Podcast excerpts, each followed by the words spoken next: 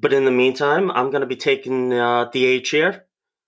So get ready for some unapologetic pauses and a lot of fucking me just being dumb. So, boys, I hope you're ready for that because today our episode is all about my favorite, the heavyweights. You are about to enter a great adventure.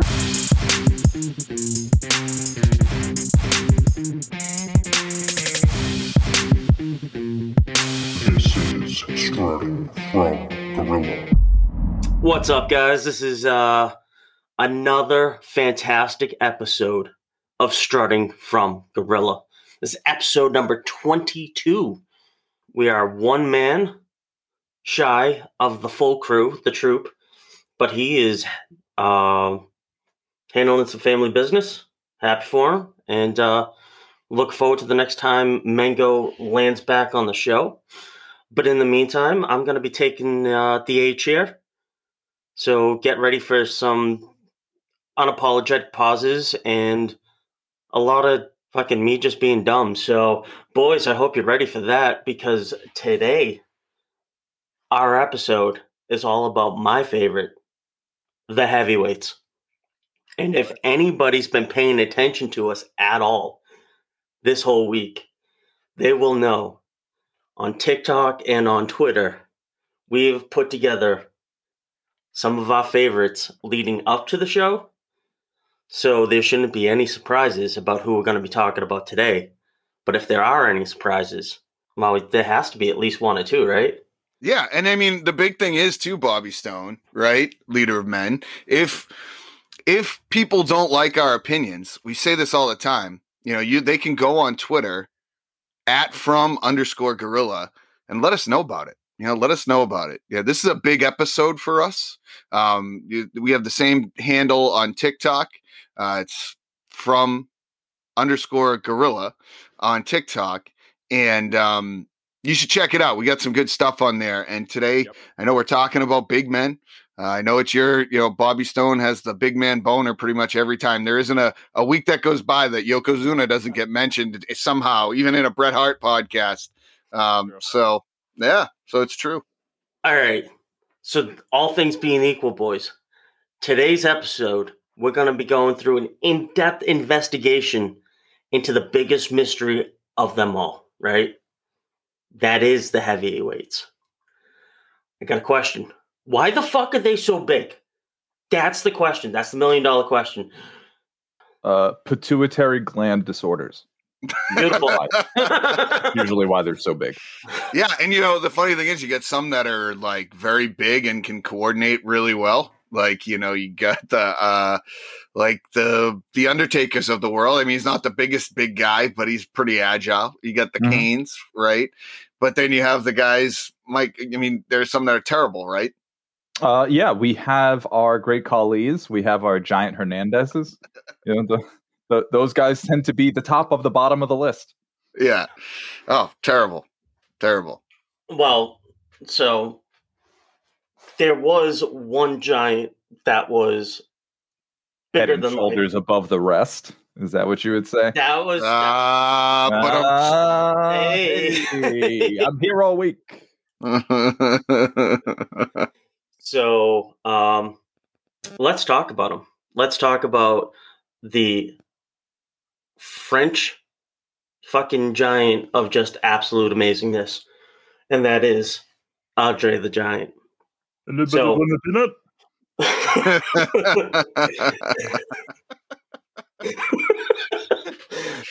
Oh, that's a good that that's that's fantastic. No, Andre the Giant, like I don't know if you guys have seen the HBO documentary, which is now on um I think the, The network. network. But uh it was pretty good. You know, I he was a little bit but we, we don't really talk about him a lot um in in our we have i mean i know he was on your mount rushmore mike and could have been on anybody's like it, it's fair uh it's just I, for uh, for me i i never watched him he was like right in that era before um before i really started watching wrestling and you know you hear about him you see the stories and uh what's great about andre is that because he was so big at a time before um before there was the internet you know, people would talk about him. They'd be like, "Have you seen this like this mastodon that walks through these different uh, territories?" And he would go from territory to territory. Like he was an attraction at a lot of different places. Um, and he kind of is that guy. Um, now, correct me if I'm wrong here, Mike or Bobby, but um, he's kind of that guy that you know, I'm not going to say he was a, a, much better wrestler than than um, Great Khali or anything. Like he didn't do masterful moves, and he wasn't he wasn't super agile, but he knew how to work his big guy gimmick better than anybody else. Um, well, would you agree or disagree? I, I, I would I would agree to a point because I do think that uh, Andre is just leaps and bounds better work a, a, better worker than Great Khali ever was or could ever wish to be. It, and so I wouldn't lump his in-ring work with that necessarily. I think if you're watching some of his Andre's later stuff, which is like the late 80s into like the 90s, I mean his body was so broken down, he was so limited that it makes sense why you'd almost think that. But if you I, I, was able to watch during the course of my like research for this episode some of his early matches back in like the mid 70s. Surprisingly, the network has a ton of that, and and YouTube is a good resource as well. And I watched some of the matches he had with some of the guys that are on my kind of top five list, and the the guy was much more agile than I think we give him credit for. You know, before his body really started breaking down, he had much better range of motion in the ring. He had really great stamina. He he was able to sell. You could see it. He was sort of like he worked that big man gimmick just like you said, Vito. I agree with you 100%. And part of that was being able to, uh, it's something they describe what Undertaker does, which is like selling on the run, which is like he's not going to be like kind of a, a mid sized guy that's going to be bouncing around, but he was able to sort of make it look like this smaller guy, this other wrestler was kind of breaking him down a little bit and was giving him a little bit of a run for his money. And I think they even talked about this in the HBO documentary. They did. But but the ability to sort of put a guy over without actually letting him win is an incredible skill to have. And i think you know they they did a really great job of sort of protecting andre's uh, like mystique. You know he was almost mythological the way people spoke about him you know it was big it, like his word of mouth was yeah have you seen this giant? Have you seen this guy in the ring? He's just dominating these people. There's t- there's times in the 70s he's wrestling two or three guys at a time and just absolutely crushing them. Uh, yeah, I, I think if it wasn't for Andre, who I think is probably the best booked giant ever in wrestling, because I don't think any other any other of the guys that we list had good periods of time, but overall were never really booked the way Andre was and protected the way Andre was. I, I think if it wasn't for him, you know, maybe we wouldn't have this list going on. We wouldn't be recording this episode. Yeah, there's. I just want to add two things. I, I we could honestly spend a full episode. I think we talked about this before mm-hmm. on Andre. So I don't want to get too much into the weeds, but there's just two things that I want to cover, Bobby, before you you give your thoughts. Um, first of all, Andre the Giant. Uh, rumor has it that he has the world record for the largest fart ever ripped. That was two minutes plus long during uh, his production of uh, the Princess. Um, oh God, Princess what, Bride. Princess Bride. Yeah. Like two minutes long. Like, I don't, first of all, you do like a 10 second one. That's impressive. Like a, a two minutes. That's, that's, that's, that's legendary and mythological stuff. So I get that. Um, second thing is, uh, you know, the, the fact that Andre came along and he was this great talent, I think, unfortunately, makes Vince McMahon think that he can make every big guy a big guy. You know what I'm trying to say?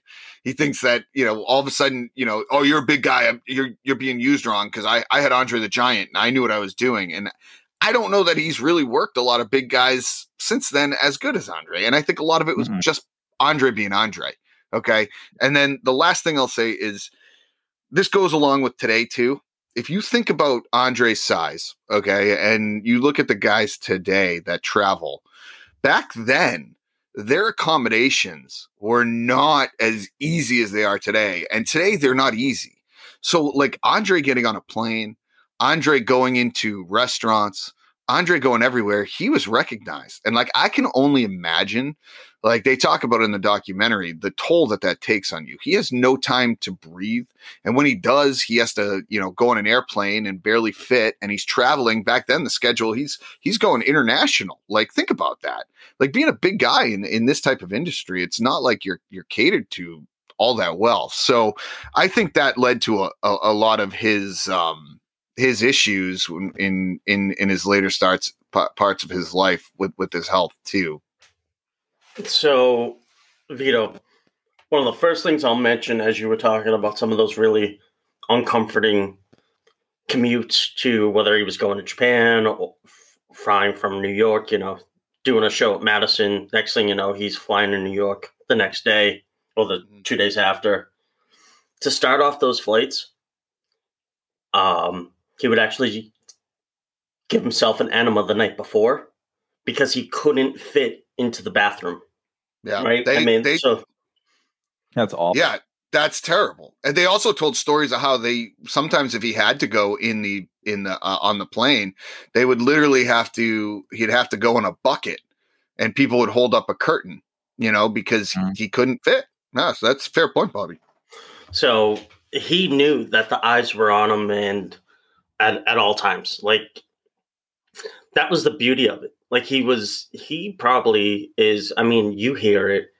Um, you know, Vince obviously speaks very highly of Andre. There's a reason for it, right?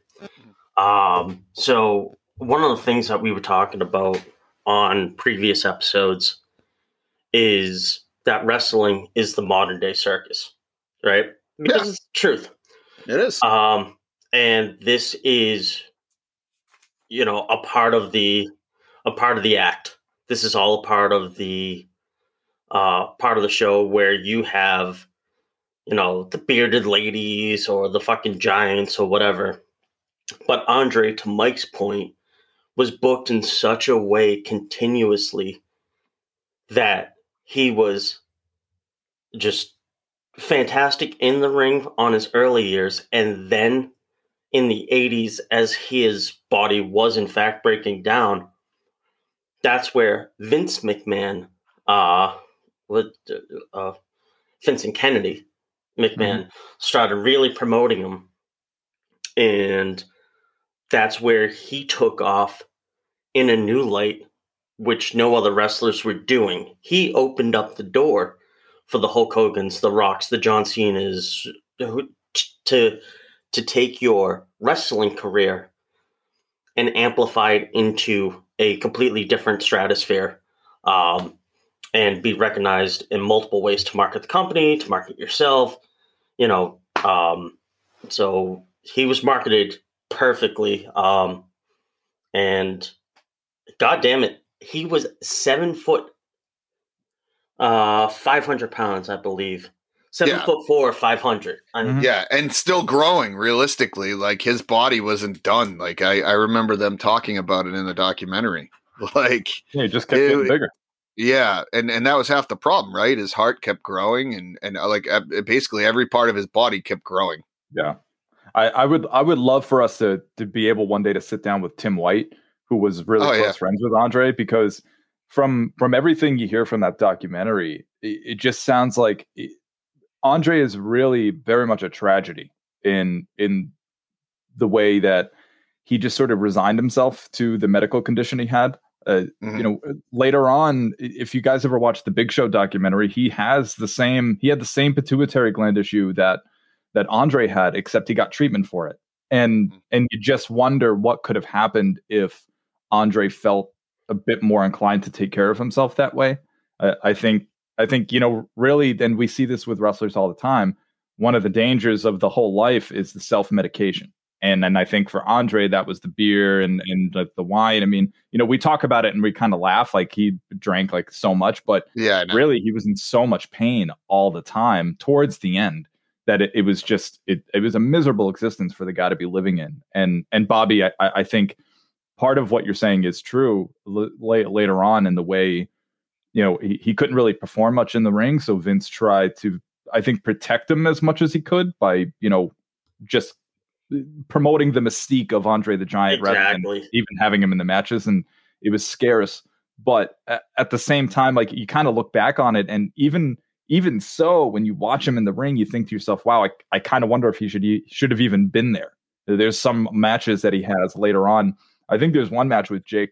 He wrestles Jake Roberts, and and if you watch, like Andre almost never leaves the ropes. He's sort of Yeah. just working himself around the ring, and it's like awful to watch, man. It's like sad to see somebody with that limited mobility. You know, we talk about the we- talk about the Undertaker, right? And how towards the end we were like, why Yeah, is he in the ring? I kind of felt that way watching that match. I was like, holy shit, why why why was he there? You know? Yeah. And I think that documentary sheds a little bit of light on that, that he felt pressured to do that. So despite Vince protecting him, I think there's a little bit more so happening where Vince also wanted to, you know, monetize having him out there. Of course. And I think that that pushed Andre beyond some limits that it should have. That's just me. no, So, you're right. uh you know one of the things that you you were talking about was mystique right and how he you know he was protected and that that mystique organically came to be um you know that was that was lightning in a bottle Mhm. well they figured out a way to do it twice and that was we have a whole episode on the undertaker and we could go into our, our top five Yeah. uh guys are you good with jumping to the top five Yeah. Uh, before we before we do that though, I just want to ask you guys a question. Um, like, what is it about the big guys? Because here here's my issue, right? I I I am like you, Bobby Stone. I I feel like every guy that I enjoyed as a kid was always this larger than life personality. And there's kind of two ways you can look at it, right? You have these big guys that are like really fat and huge, like Yokozuna. You have these giant guys that are like tall and and and huge and larger than life. They're almost like I'm- I don't want to say this in a in a bad way, but it's almost like a little bit of a freak show, right? But what Mhm. makes these guys even more unique is you have these guys in a ring performing athletic feats that you know they're not going to be in the NFL. They're not they're not going to be in in in you know MLB or in in in the NBA. The problem I have with some of these big guys is sometimes the uh, and I think we, we'll talk about this a little bit when we talk about our our top guys. But like the problem I have is that it's always the same thing, right? Like, and and that's what bugs me. Like Braun Strowman comes in, Big Show comes in, Kane comes in.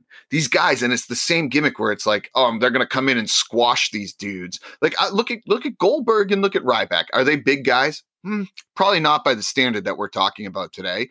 But like, it's the same concept, and like for some at some point they come in as this like unbeatable force and they like th- then all of a sudden they become human again. And then it's that tipping point that i think we really see who the guys can really go outside their comfort zone right? And and so my question to you i know that was a lot before i got to my question here but my question to you guys is like what is it to you that you know categorizes a big guy? Is it like their their their persona? Is it their size? Is it their weight?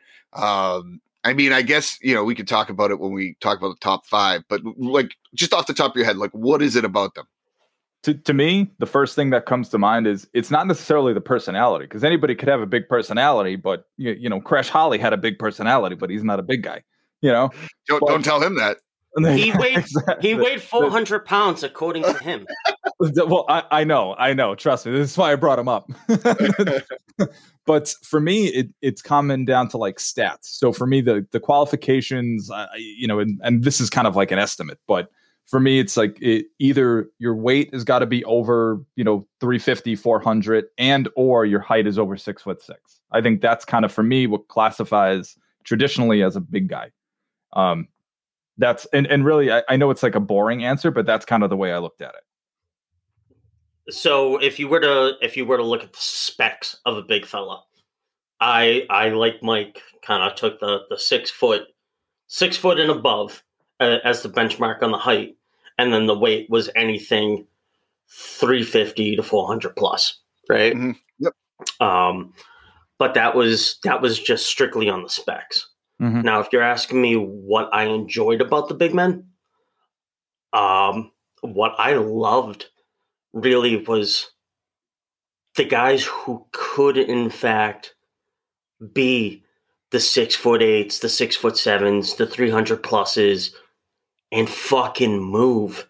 Mhm. Like, you know, so some of the, you know, football players, right? Some of the best football players don't get enough recognition because they're down in the trenches. You're talking about six foot eight linemen that move fucking mountains, right? But some of the ones that as they've gotten better over the years, it's because they're quick and they can just fucking swallow quarterbacks and linemen at the same time. When you have paws coming over the line and just breaking somebody down, that to me, like your your core, whether it's uh, I'm sorry, I went on a football tangent here, but your core at, at at the beginning of the game really needs to be at that line. If you have a shit line, you're gonna have a shit team, right? So in the circus, if you don't have the big men draw, you know, well, what else are you going to put out there? You could put out some of the best athletic guys out there who could put on some fantastic shows. But there still needs to be another and this was this was Vince's edge. The edge to Vince was how do I put these big guys over because I could put out some great wrestlers. And then, you know, I mean, the times obviously shifted, and we've talked about the new generation Mhm. era and how, how Right. how the dynamic completely shifted. But during the during the seventies and eighties, it was just big guys kind of moving. But then you had like the Bob Backlunds of the world, who was still fucking equally great, Yeah. right? So, um, So yeah, I was long winded, and I don't even know if I answered your. No, you kind of did. No, you did. No, you did. I, but I In a think way. that was a. Re- I think that was a really good point, though. Like, I think um, when we go through this top five, which we can get to in a second here, I, I just, I think, I think it's really unique. Like, I, I mentioned this like tipping point, right, where it's like, yeah, anyone can have this look, okay, and we're going to talk about some not so top 10 big men that just didn't pan out but there's reasons they didn't pan out and i think you can look at each case and be a little bit different in how they they worked out but um you know I, I agree with you guys i think it has to be someone that's a larger than life look um that kind of you know has that almost like i'm not going to call it superhero but like circus look like where it's Like a like an see it attraction. It's an an attraction. attraction. That's That's, what it is. exactly what it is. But then there are some guys that can take that to the next level rather than just be that attraction and be that name on a card and that draw. So um, I think we should we should get into Let's that. get So- into it. So I know we were talking top five, yeah, but our top fives are going to be the headliners of the card. So you've got your headliners, Maybe. you've got your Maybe. mid, maybe. You've got, knows? you got your mid card, and then then you've got the fucking jobbers. Yeah. and and that's that's kind of i'd be very curious as to what we're talking about the difference like who gets missed Yeah. In in our in our headliners because i know there's going to be some mid carders that are out there as well so Mhm. Yeah, and- and this this list is not going to be definitive. I mean, there's going to No. be people we look over. That's just the way Yeah. these things go. Because you know, there's people that personally I didn't really like, so they're not. They didn't make my list. So uh, yeah. you know how opinionated I fucking am. I'm not. If I don't Yeah. really like someone, screw them. And let's let's be honest. Let's keep Andre off the list if you have him on there because I I I I think you could you could I and I I think you could he could speak for himself. I think he's kind of that like echelon of big guys. He's, Yeah, he's someone where it's not subjective; it's just objective. He's Yeah, he's the exactly. giant. Yeah, yeah, To- to agreed. me at least. agreed. Yeah. Agreed. Agreed. All right, so let's do this. Let's do this. Who wants to go first? Who wants to go first? I say we just name them, and then we can kind of pick a couple to talk about afterwards. So just name the Okay. name the five. You don't have to do it in any particular order, right? Just name the five, and then we'll we'll go through and like maybe pick a couple. Maybe we might have some that are the same. Maybe we won't, and we'll go from there. I mean, I, I might as well just actually no. I always start us off. Someone else starts off. Yeah, mikey I, I go like how you first i want to yourself, Tito. close You it were- you to go in the middle All right. So okay, here here we go. I'll, I'll give mine. Uh, my my top five are in no particular order: Bam Bam Bigelow, Big John Stud, One Man Gang, Ernie Ladd, and this controversial one, Rikishi. Okay. Fair. All right. Well, um, Vito, Vito, it's you. Yep. I, Okay. I almost, I'm, I'm really excited, but I'm, I'm gonna close it. All right, that's fine. Okay, so mine, mine in no particular order here: Bam Bam Bigelow, Vader, The Big Show, Yokozuna, and Bruiser Brody is going to be on there, and he's kind of a.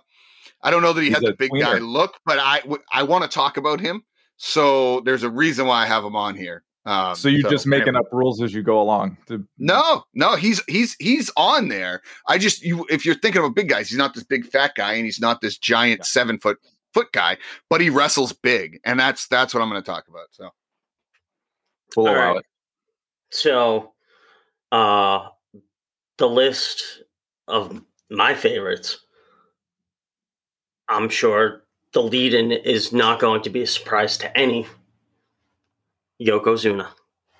get out of here! No way! What? Whoa, shocker! I thought for Um, sure you were going to say Bastion Booger. um, Undertaker, Hulk Hogan, King Kong Bundy, and Earthquake. Uh, those Earthquake's a good one. Solid. those would be my five, and then I do have a couple of honorable mentions. I'm taking the role of Vito today. That's fine. Uh, I'll Got- allow it. Gorilla Monsoon, Hillbilly Jim, the Funkasaurus, Brodus Clay, and uh, Funkadactyls. the um, and uh, I thought this guy was just folklore, but apparently he was a wrestler as well, and that is Paul Bunyan. uh, AKA the guy on the on the the, the brawny paper towels. that's right. God. So those are, uh, I mean, I, I really, we only had a couple that were very similar. You know what I mean? Um, I want to pull out one to talk about first. Uh, again, I think we could have a whole episode on Yokozuna. Um, so we'll we'll get to him. But the one guy, and I, I'm going to tell you right now, he's going to be number one on my list as the big guy, and that's Bam Bam Bigelow. And he doesn't get enough credit, man. The guy wrestled in pretty much every promotion. Okay. I don't know how many times he was, I'll be honest, I don't know how many times he was champion in every promotion. He- I'm not sure he, he was ever world WWE. champion. He did. He never won the WWF title. He won WCW though and ECW, I'm pretty sure. Well, hold on. Like regardless. Yeah, you can look that up, but let me let me talk about what what I why I like this guy. Okay? This guy, okay, was as agile as they get for a big man. Um he this guy could do pretty much everything. He had that nasty freaking look, the bald head with the tattoos over his uh over over on his skull. Um I just dude, I, he wrestled like a big guy. He wrestled he had the look of a big guy and wrestled with a, a small guy persona. Unfortunately, you know, he passed away early as well, like a lot of these bigger guys have have had the tragedy of doing. But uh yeah, I I I think he he's my number one and he's probably underrated as the number one, but I, I If- can't believe that I agree with you. I, I actually loved Bam Bam Bigelow. I I I thought he was like you just said. I thought he was like really he's criminally underrated yeah, because he was a guy that could work big and also work small. Like he was Yeah. he was really agile. And it's I was actually just watching his ECW matches with Taz this morning, and it, they're they're so great. I mean, Yeah. they're they're sloppy as fuck, but that's like a ECW match in general yeah. but like they had great chemistry together and it just showed and this is in 1998 towards the tail end of bam bam's career and he's still working some he was working with sort of a hardcore classic i thought it was really cool and Yeah, and he was on of- WrestleMania with um well, LT. Did he face LT? yeah he wrestled lawrence Okay. taylor and it's actually a good match i i was i hadn't revisited that match in years and then i watched it again and i was pleasantly surprised for him and lt by the way um and to follow up on your championship stats here video vito um he never won the championship in wwf he never won a damn thing. He won a slammy award and he Yeah. won he won best head 1987 with Gene Okerlund, and I have no idea what that means. I don't really want to a- know. Hey, I- listen, as a bald guy, he's got a good dome. Like you know, you can not every bald guy can pull off the look. He, and he's he got a good won dome. the WCW Hardcore Championship, and he won the WCW Tag Team Championships. not. And he not won that twice, but he's never really won anything else. He he so he was a one-time ECW champion. I knew he, won the World ECW. Television and the World Heavyweight Championship. Yeah, I knew he was ECW. So there was another. Uh, we actually. Do you remember the Lance by Chance Yes, World World Class Championship Wrestling? yes. Bam Bam held their television title. Ah, That is true. okay. It is here. So I'm gonna I'm gonna backtrack us for a second, only for one major reason. One, did any of us have Vader on our list? Yeah, I had Vader. And Okay. So, so here's the thing about Vader. Uh, I'm actually reading. Uh, whoa, whoa, whoa, whoa, whoa, whoa, whoa! All right. I just asked right, a question. All right. Just asked a I, question. I wanted was- to give a plug here to the to Kenny Casanova, who wrote the book, who's also friends with our Lance by Chance author, Vinny Berry. That's all. It's beautiful, beautiful. I, th- there was there was a reason why I was asking about Vader because for as many, you know, kind of moonsaults that Bam Bam did, Vader did it better. He I'm gonna disagree with you. I'm gonna disagree with you on that because Vader and I what what is the weight? Let's go to Bobby Stone Excel sheet here. I'd like to know the height and weight of both Bam Bam Bigelow and um and Vader. Vader's 6'5", 450, and Bam Bam 6'4", 400. Okay, now are these legit stats or are these like um the Crash Hall? WWE stats. Yeah. So, because I, in my, in like, you know, if I'm doing the litness look test, I feel like Bam Bam Bigelow was a bigger guy, but that's just me. I maybe I'm wrong. So, um, No, but he, either was, way, he was surprisingly he was surprisingly, you know, he was a big guy, no no doubt about it. But he was, and that's where the agility kicked in, and that that's why to me Vader was just a little more uh surprisingly athletic. Yeah. Um, you know, I I, I loved them both. Um, and and you know, this can be kind of that tail of the tape type thing. I loved Bam Bam. Um, you know, the simple fact that he took a Flintstone character and gave it fire was fucking fantastic. so, um, you know, it was one of the, he was actually with Vader uh, as a tag team title holder. Uh, IWGP. That What would the be fuck? a fantastic, in Japan. fantastic uh, tag team. Like So- that tag team would be unreal. so I- that I- was uh, back in '92. Yeah, and I think they wrestled each other in Japan. Yeah, I could see that. I I I, think I, can I'm, see that. I'm looking it up now, and I think it's like in 80, 1988 or something like that. So it was probably a good match. So this was from '92 to uh, from March '92 to um, June uh, '92. They were tag team champions together. So, Nice. um, Bobby, that's a really good comparison, though. I mean, I, I would put those two in the same exact category, though. Like, I just think they're both big guys that were super, su- super agile. I loved them both. Mhm. I, I'm- I, I I just had to play the other side Yeah. of it because both you No, went, I, both you went one way. I loved them both, man. They were Yeah. Yeah, no, I, I, I do. I'm, I'm with you on that. I, I Bam think Bam. Oh, I'm Oh. sorry. uh, Bam Bam had a great match with Bret Hart. That's all I wanted to, to get out No, he did. in, in in the King of the Ring. Go ahead, Mikey. I was going to talk about Vader for a second because I think we were Mhm. we've been texting about this before the the episode, and I, I I think we were sort of trying to figure out if any of us was shitting on Vader at one point or another in a previous episode. I think we were talking about Hall of Fame, and and I do. it- It's not that I don't think Vader's a Hall of Famer. I just think his WWF run was like kind of bad. I just Yeah, he was a it mid-carder Like, for all sure. of his I- stuff, all of his stuff up until then was really Mhm. good. Like you could watch, like he has um there's a series of matches that he had with Sting in WCW and it, it, there's a there, there's a wrestling podcast out there called Work of Wrestling by Tim Kale, and I would recommend you check that out because in that episode he sort of gives like a deep dive into the that sort of rivalry and looking at just how great those matches were between Vader and and Sting in general. But but I think that's just a an example of Vader being very good in the ring, and uh, obviously his matches with Cactus Jack too, and and all of the the the stuff that Vader did in Japan. I mean, hell, he got his eye knocked out out of socket and put it back in. I mean, this dude was a badass. It just so happened that he had like a shoulder injury, and then he was like getting told he was coming back earlier and he didn't have time to recover. So, I mean, he was working with a bum shoulder the whole time. So, uh, you know, I, I don't completely blame him too much for it you guys really need to check out that book. I know that's kind of going to be on our list, but that Vader book is pretty good. So I, I was, I was lukewarm on Vader before. Um, to be honest with you, I mean, I always thought he was a good big guy. I just never thought he was the greatest wrestler of all time. Like that's just my opinion.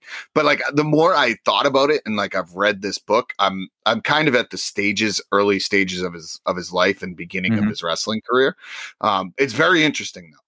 Um, and I, you know, I'm, I'm not going to spend more time on it because I think we can do this another time. Uh, but uh, there's one thing that that parallels with with our Lance von Erich talk. Okay, and um, Vinny did a fantastic job, kind of explaining the the world class championship wrestling. Um, and if it, this book also talks about that too, because the one key component that I see in this is Bruiser Brody. So I want to just touch on this real quick, and then we can get into some of your guys. But well, like, I, I want to talk about Vader. You want to keep going with Vader? Okay, we can keep going with Vader. That's uh, fine. Well, uh, do you want to talk about him wrestling Mr. Feeney on Boy Meets World? Because that yeah, that's a, a great point. Actually, match. Uh, yeah, he so was Frankie's I'm, dad. I'm, yeah. I'm, I'm absolutely ready to ready to talk about Bruiser Brady as well because I think to your point, Vito, there's going to be some really great groundwork to lay in. But I do want to get one thing out before we we we shoot out uh shoot Vader out because he was completely underutilized in in the WWF. Um, it was quite frankly a goddamn shame, and that is because of your buddy on the other side, Vito, with Shawn Michaels you know, the guy didn't want to apparently wash his tights or whatever, some other bullshit, yeah. whatever. Vader was phenomenal. I, am not in WCW, and, and, and, oh no no in WCW he was he was fantastic. So time champion. That Halloween Havoc match with Cactus Jack I've brought up before because I think it's one of the best matches I've ever seen. I don't know why. It, it just it always it always rung out to me. But Vader, is the very first big man to do a moonsault. Very first. And that's why anybody else doing some funky shit from the top rope after that, you know, it's it's because this man had the balls to do it. Yeah. So I want to talk about the Mastodon mask that he came up with in WCW because mm-hmm. this thing was legit fire. It spit out smoke for Christ's sakes. It was it was scary cool but there was a whole story behind it where um, it, it's because of a Samurai Tale, where the whole Mastodon mask was named after this samurai story, where two soldiers would go out and dispute, go to an island, and then fight each other to death, and only one would come back. And that was, you know, a little more of his uh, Japan you know, New Japan Foundation and his yeah. Yeah, that mask right there, Vito, is is is just straight straight fire. Like I can't wait. I'll I'll be reading that book with you uh for sure. I'm looking forward to that one. Um so as you uh I wanted to tell that part of the story first. So Vito, laid yeah. out with Bruiser Brody. Yeah, so here's the thing: like the one thing you don't know about Vader, and uh, again, we I, I think we can do a podcast on him too. But the, mm-hmm. the book is really good. So Vader was a, a, huge football guy, and um, you know he got screwed in college. He had a knee injury, and they gave him a cortisone shot, which they weren't supposed to do into his tendon, and he blew out his knee. Got a shot in the NFL, and it just he was he was in the Super Bowl and his first start ever, um, but lost. I think he was on the Rams and um, ended up like obviously somehow magically getting into wrestling like everyone else. There's no rhyme or reason behind it. He didn't have connections and started out very green. And he his the guy that they the, the guys in the locker room didn't like him. Same same concept. This guy is an outsider. He's a football Mhm. star. People knew who he was. They may not be number one star, but he came across as this green guy that was getting a push, and old school wrestlers that are scraping to get money didn't like it. They're they're taking his spot. And he wasn't great at the beginning. So they was they used to no one would wrestle with them. And so the promoter really wanted to push him.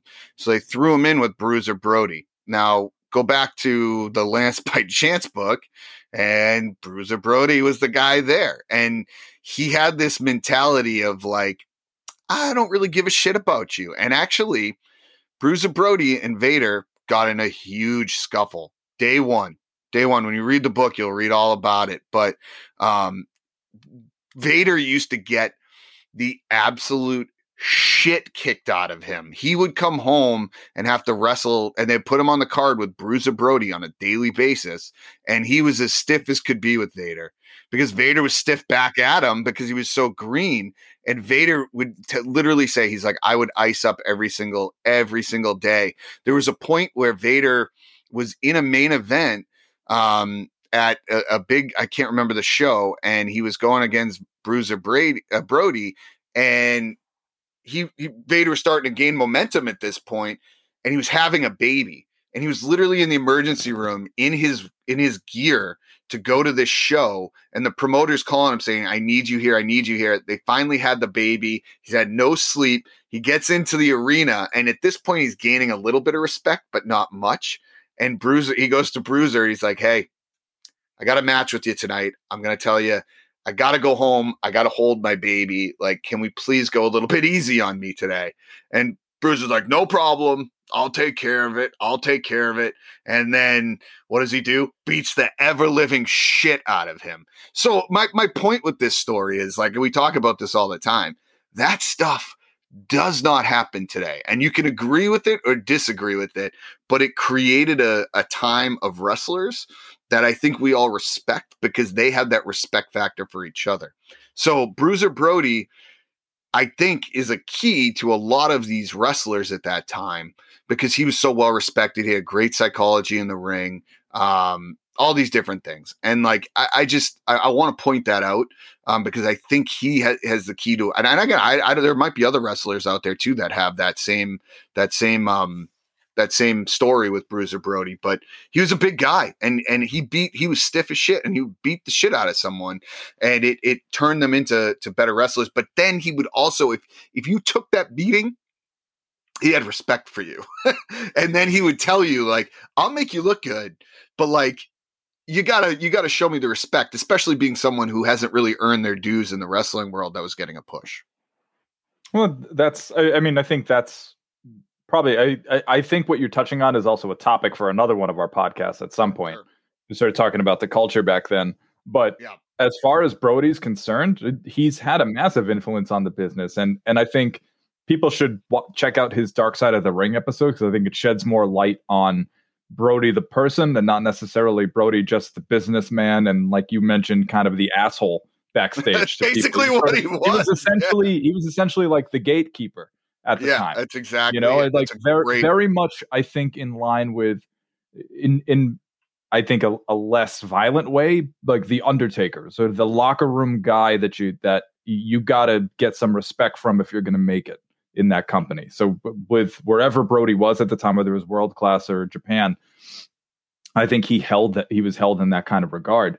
And uh, yeah, I, I actually I think Brody's in uh, for me like an honorable mention because like he's not traditionally what we would consider a giant, but big guy, agile as fuck. He was great. He was able to be brutal when he needed to be. He could work big. He was he was a I, I think a, a complete package. I mean, Absolutely. six eight, three hundred pounds. It hits the specs on both sides. Yeah. But Uh, he, was he, didn't really have six the- eight? That's the question. Yeah. Um, so we're we're we're approaching uh we're approaching time. Yeah. Uh, I mean we're we're certainly not there yet, but there's still uh a couple of things that we we wanted to wanted to Yeah, let's cover. let's let's move along to some of the other guys you mentioned too. Like, I, let's let's quickly like one minute synopsis on some of these people here. You know, like I mean, Yokozuna, I know is a big one for you, Bobby. So give it. Let's give it some time. Yeah. Talk about your man Yoko. Like, I think we I- need to give him his due. Uh, well, This won't be a minute. Uh, well, well, that's just it. I mean, we were talking about doing a different show.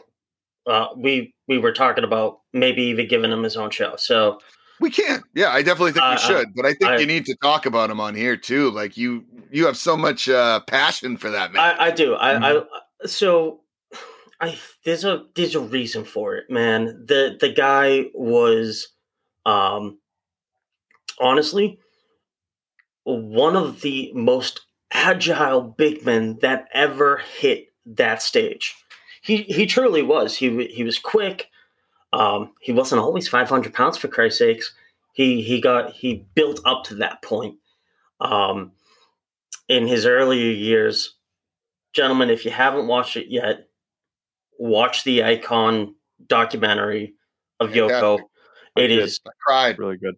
t- top to Tears came bottom.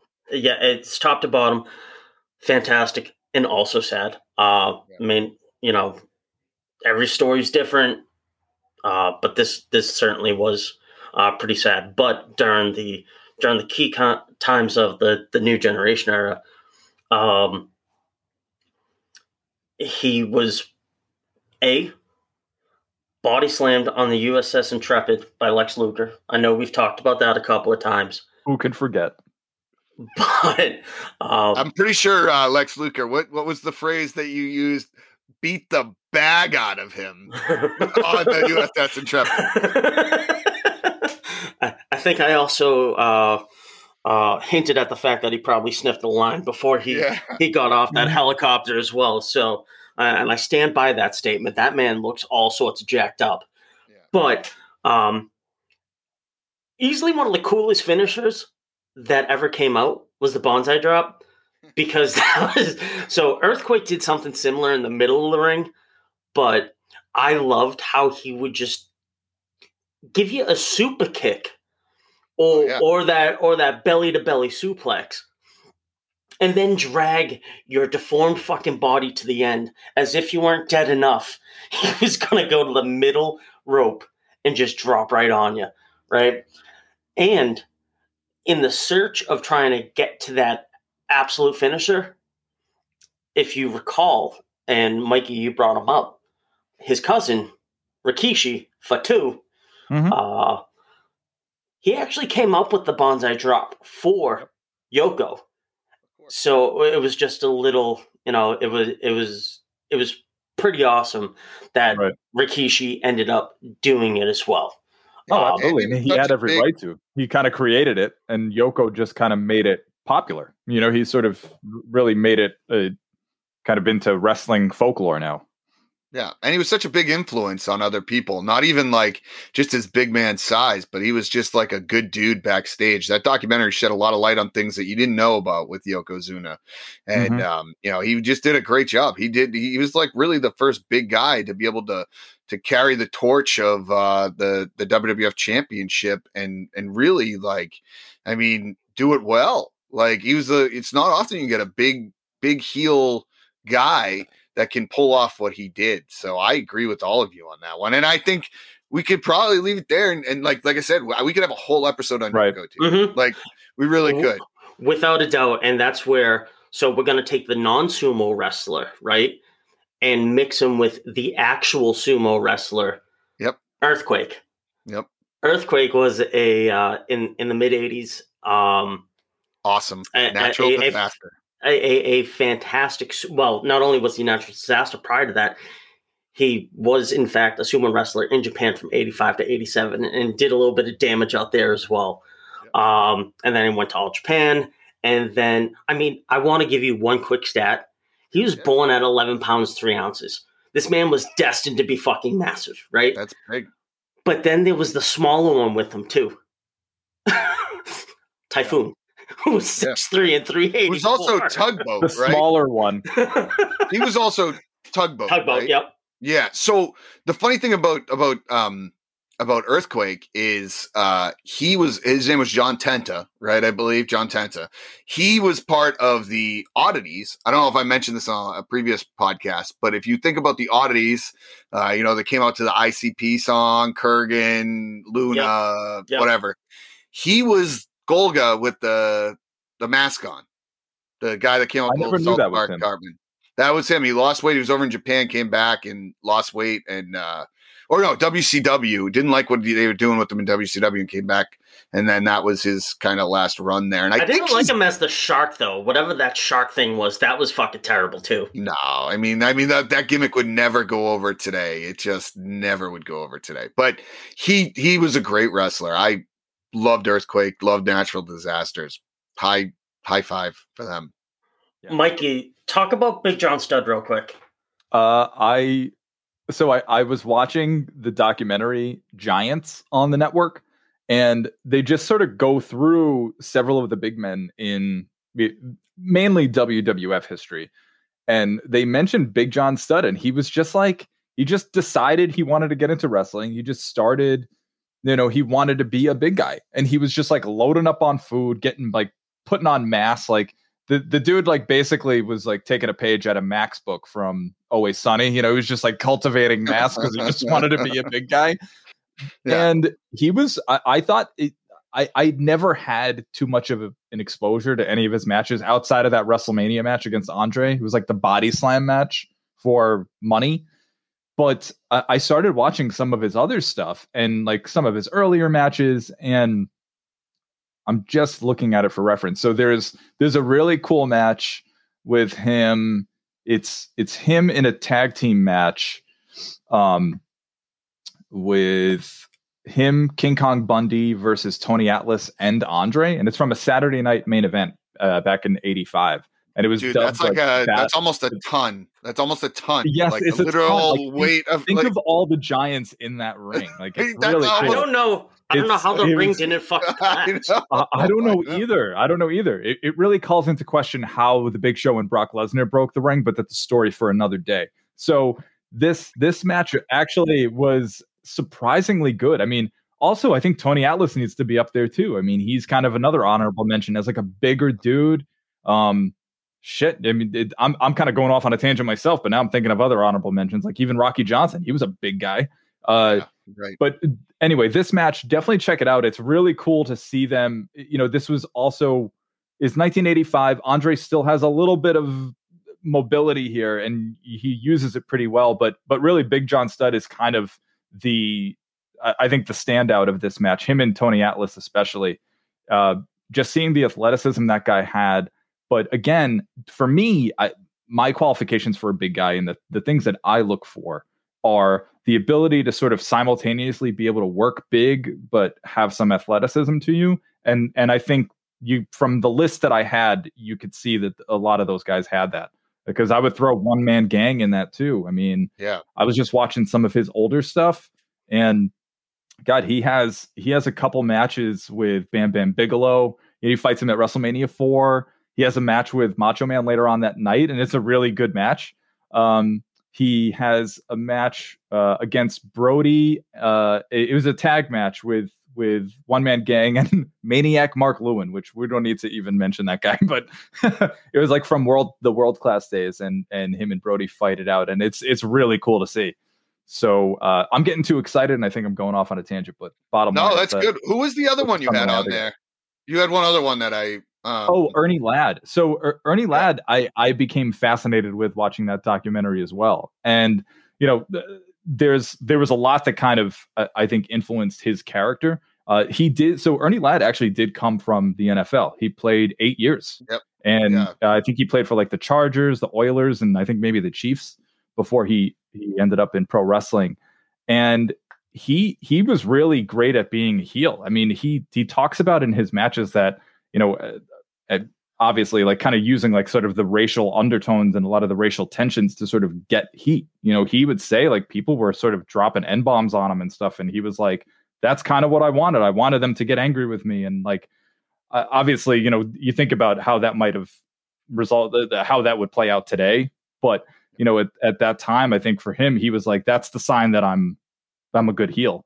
And Yeah. he worked some wild matches. I was, I, I couldn't find so much on the network, but if people search on YouTube, there's a really good match from uh 19 these are all like in the 70s but he had a, a match at msg with him against bruno sammartino. That was really good. I mean you know bruno worked like a big guy too but th- those guys worked really well together. Um also a match in 76 ernie ladd fought andre. And talk about old you know younger andre. Both of those guys were in like their early 30s at the time so it was really cool to watch that match and and i would recommend people check it out just if you want to see Andre sort of more in his prime and and Ernie Ladd as well. And uh, also Ernie Ladd versus Dusty Rhodes. I mean, can't can't go wrong working uh, the American Dream, baby. no, those are those are good, man. Uh, I, I listen. I know we're we're short on time. Before we get to our not top ten, right? Um. We can briefly mention them. There's one guy. eh, Well, there's two, right? But one that I want to talk about a little bit that Bobby mentioned on his that we have to talk about. He's like an essential, quintessential big guy, King Kong Bundy. Right before we Mhm. before you talk about him, there is one guy that I want to mention. He has to be mentioned on here. King Mabel, Viscera, very like an enigma. Like you don't know much about the guy, but he was about as big as they get, as agile as they get. Didn't do much. Kind of was always a mid carder, um, but had this weird look. The big guy look to him, and uh, he was he was good too. But King Kong Bundy, King Kong Bundy, Bob, Bobby, give us give us a little bit about him real quick.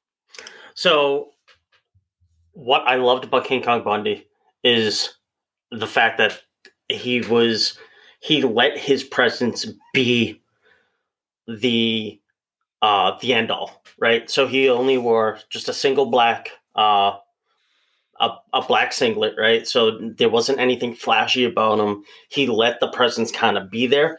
He would take he would l- make referees count to 5 after he beat the shit out of people.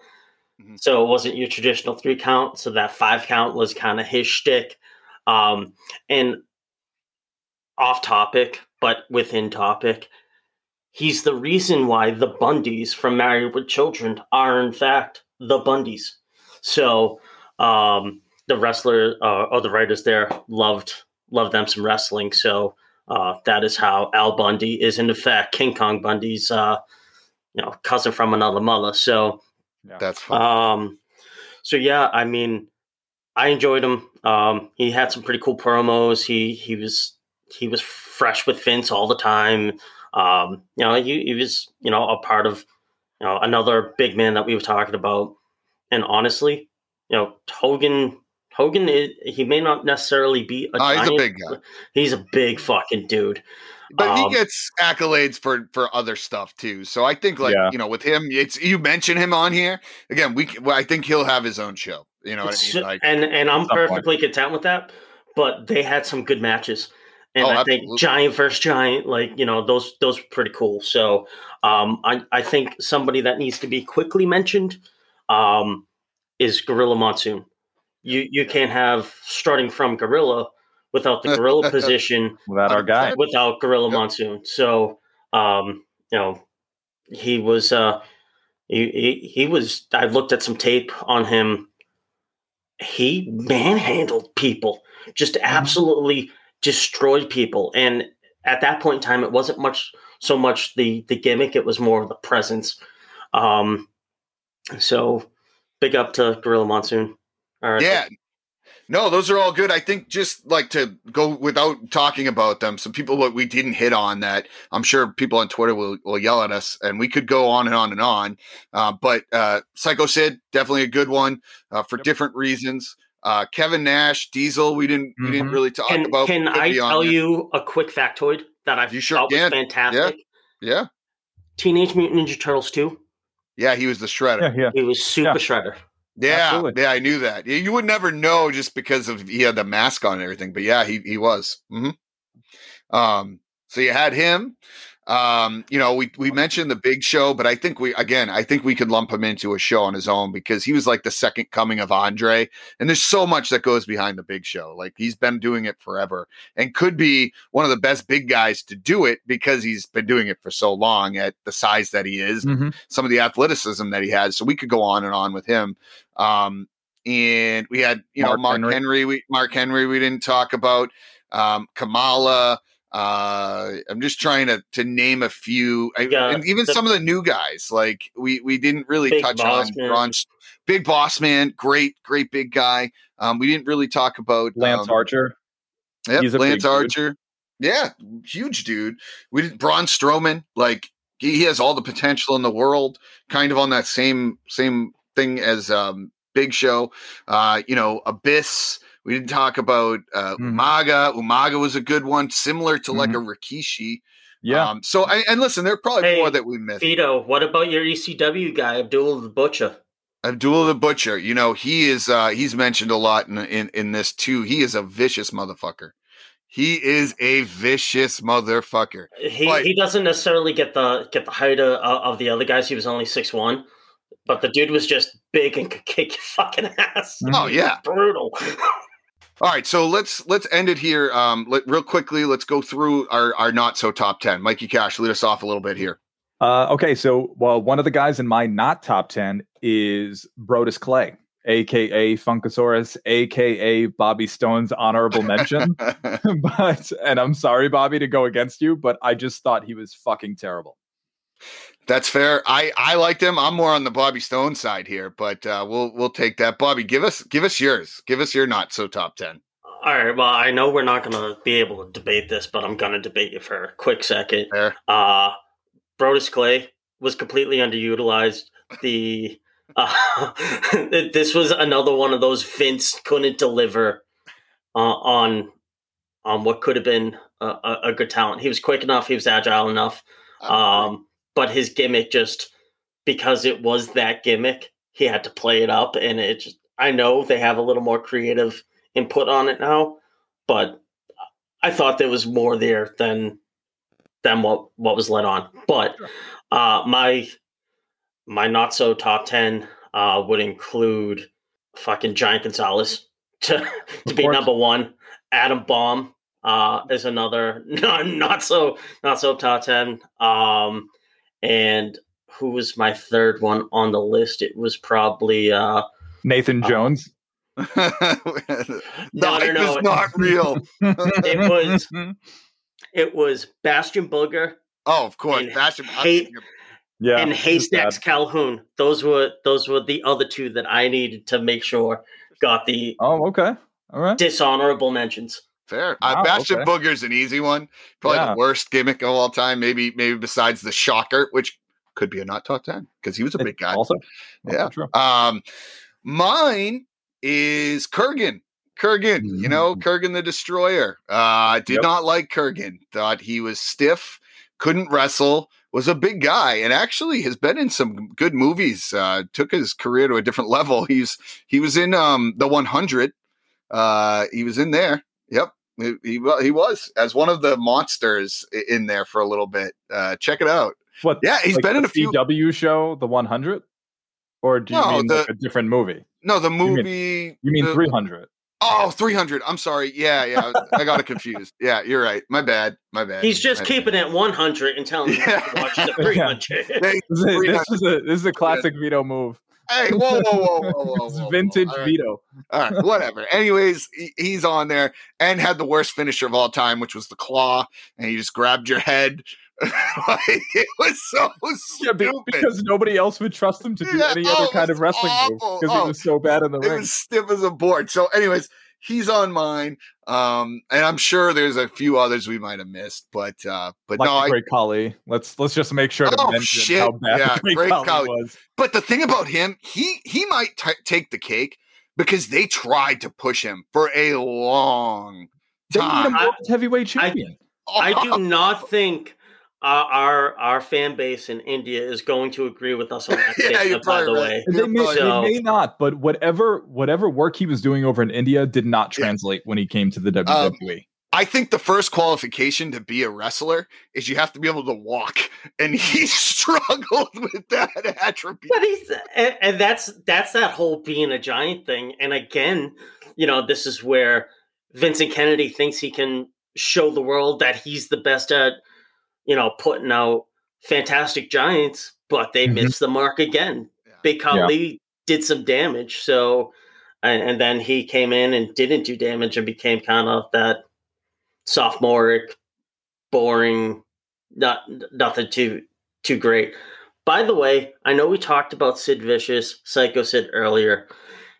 He's absolutely in in that that mid card, if not potential Hall of Famer. Uh, I know there was some discussion back and forth about that, but he was the self-proclaimed ruler of the world. hmm I am the had- ruler of the world. It was had- cool. It He had one of the cool. most amazing power bombs. Just just flat out, it was. He would lift you almost ten feet in the air before you came back down. Mhm. right? But one last thing about Psycho Sid. He was the, I- if you saw on the TikTok, can you smell it? Can you smell the fear? To me, that was the beginning of Can You Smell What the Rock is Cooking? I mean, that's a that's a reach, but uh, okay, we'll we'll let you have that one because this is your episode today, Bobby. It is. So I thought this was great. We could keep going, but let's wrap it up. Bobby Bobby Stone, send us home, man. Hey, uh, this was nothing but fantastic all the way. Um, I wanted to. We were gonna. We could play the game a different day, but I will say some network nuggets that we need to get in there. Um, Mike, you mentioning um, the True Giants documentary on on the network. I I agree with that hundred percent. Um, Table for three. It was uh, a twenty minute quick uh, quick thing with Kane, Big Show, Mark Henry. They had some really cool stories there. Um, there was a Legends uh, roundtable where Sergeant Slaughter, Mean Gene, um, Michael Hayes, Yeah. and JR all talk about their favorite Giants, and it is fantastic to watch. And of course, as I mentioned earlier, uh, Yokozuna, the WWE icons, and one more. There's a WWE countdown. If you want to talk about some of the top 10 that we were just uh, going through, imposing big men, Yeah. all of which you can find on the network and know what we were talking about this whole show because they had some really cool stuff on them. Uh, so Awesome.